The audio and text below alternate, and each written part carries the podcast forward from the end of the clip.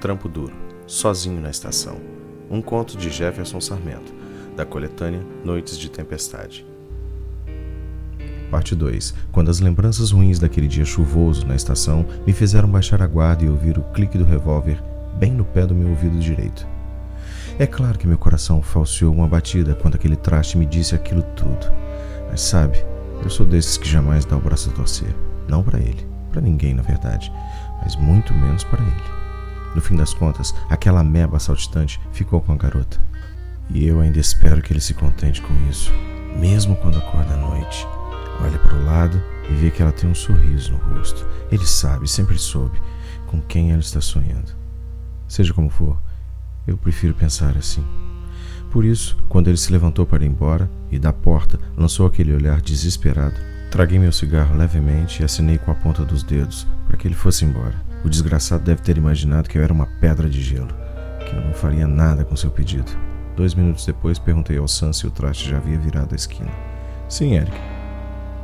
Assim, tomado por um senso de urgência só comparado ao pecador tentando escapar do tisnado com cascos e chifres, levantei-me e resolvi agir. Pet estava há muito tempo, há tempo demais, nas mãos daqueles patifes. O desgraçado deixou passar uma semana inteira para me procurar. Havia um lugar, uma pessoa apenas, que poderia me falar de Emílio Vidigal e de Quatsuan ao mesmo tempo.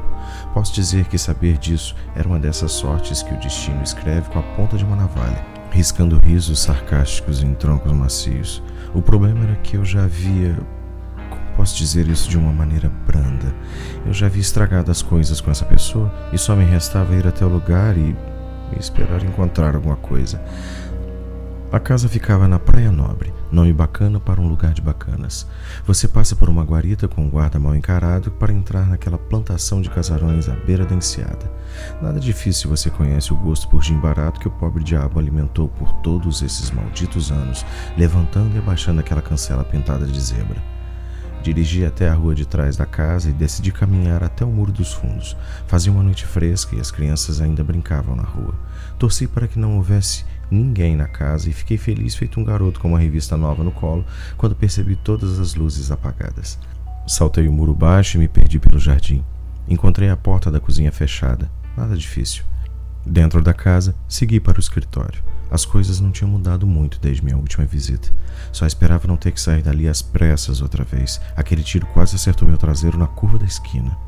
A coisa boa com sujeitos organizados é que só precisamos de alguns instantes para achar o padrão. Você pode dar uma olhada na gaveta de cuecas do engomadinho e logo nota a sequência de cores. Desse modo, não foi difícil encontrar o arquivo com a pasta de Emílio Vidigal e aquele outro sob a obra embargada na praia esquecida de Quatsuan.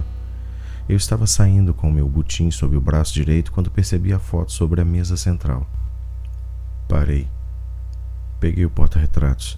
Fiquei admirando aquela mulher magnífica em seu meio sorriso morrendo no canto dos lábios carnudos, o rosto inclinado, sereno, doce como uma gata siamesa, ronronando aos pés do dono, pedindo um carinho e um pires de leite.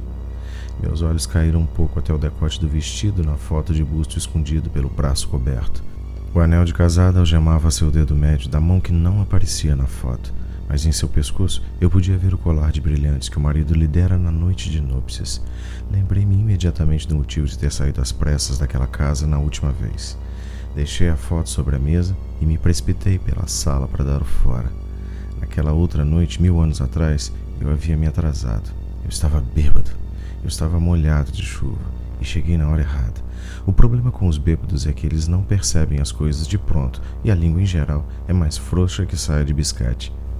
No mundo em que vivemos, e eu creio que em nenhum outro, você não pode passar a tarde esperando a mulher da sua vida numa estação de trem, tomar um bolo e ir querer chorar as mágoas com uma garrafa de bourbon no colo de sua amante casada com o promotor.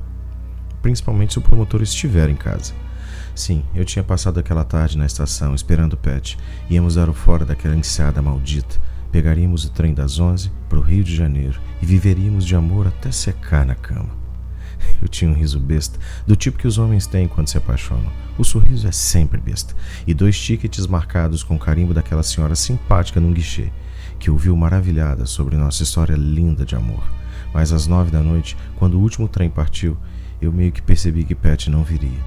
Assim, resolvi entregar meus centavos no primeiro botequim que surgisse. E bêbado, decidi visitar a casa do promotor, mesmo depois de contar para Gilda que eu não haveria mais porque estava deixando a cidade com outra. Mulheres traídas costumam ser cruéis. De volta ao presente, eu já estava de saída, meio perdido naquelas lembranças miseráveis, quando escutei o clique bem perto da minha cabeça. Era um clique de revólver engatilhando. Conheço um a quilômetros de distância. Imagine bem dentro do meu ouvido direito. Porém, antes de me virar e encarar o promotor que teria todos os motivos e desculpas possíveis para me passar desta para outra vida, possivelmente nada melhor, o pau explodiu na minha nuca. Era o fim. Fim da parte 2.